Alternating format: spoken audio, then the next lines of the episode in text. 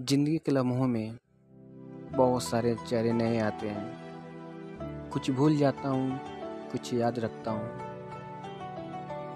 और उन यादों को मैं अपने दिल से लगा के समेट के रखता हूँ कि वक्त आने पर मुझे कभी गम हो, कोई परेशानी हो, उन यादों को सोच के मैं कभी गम महसूस ना हो।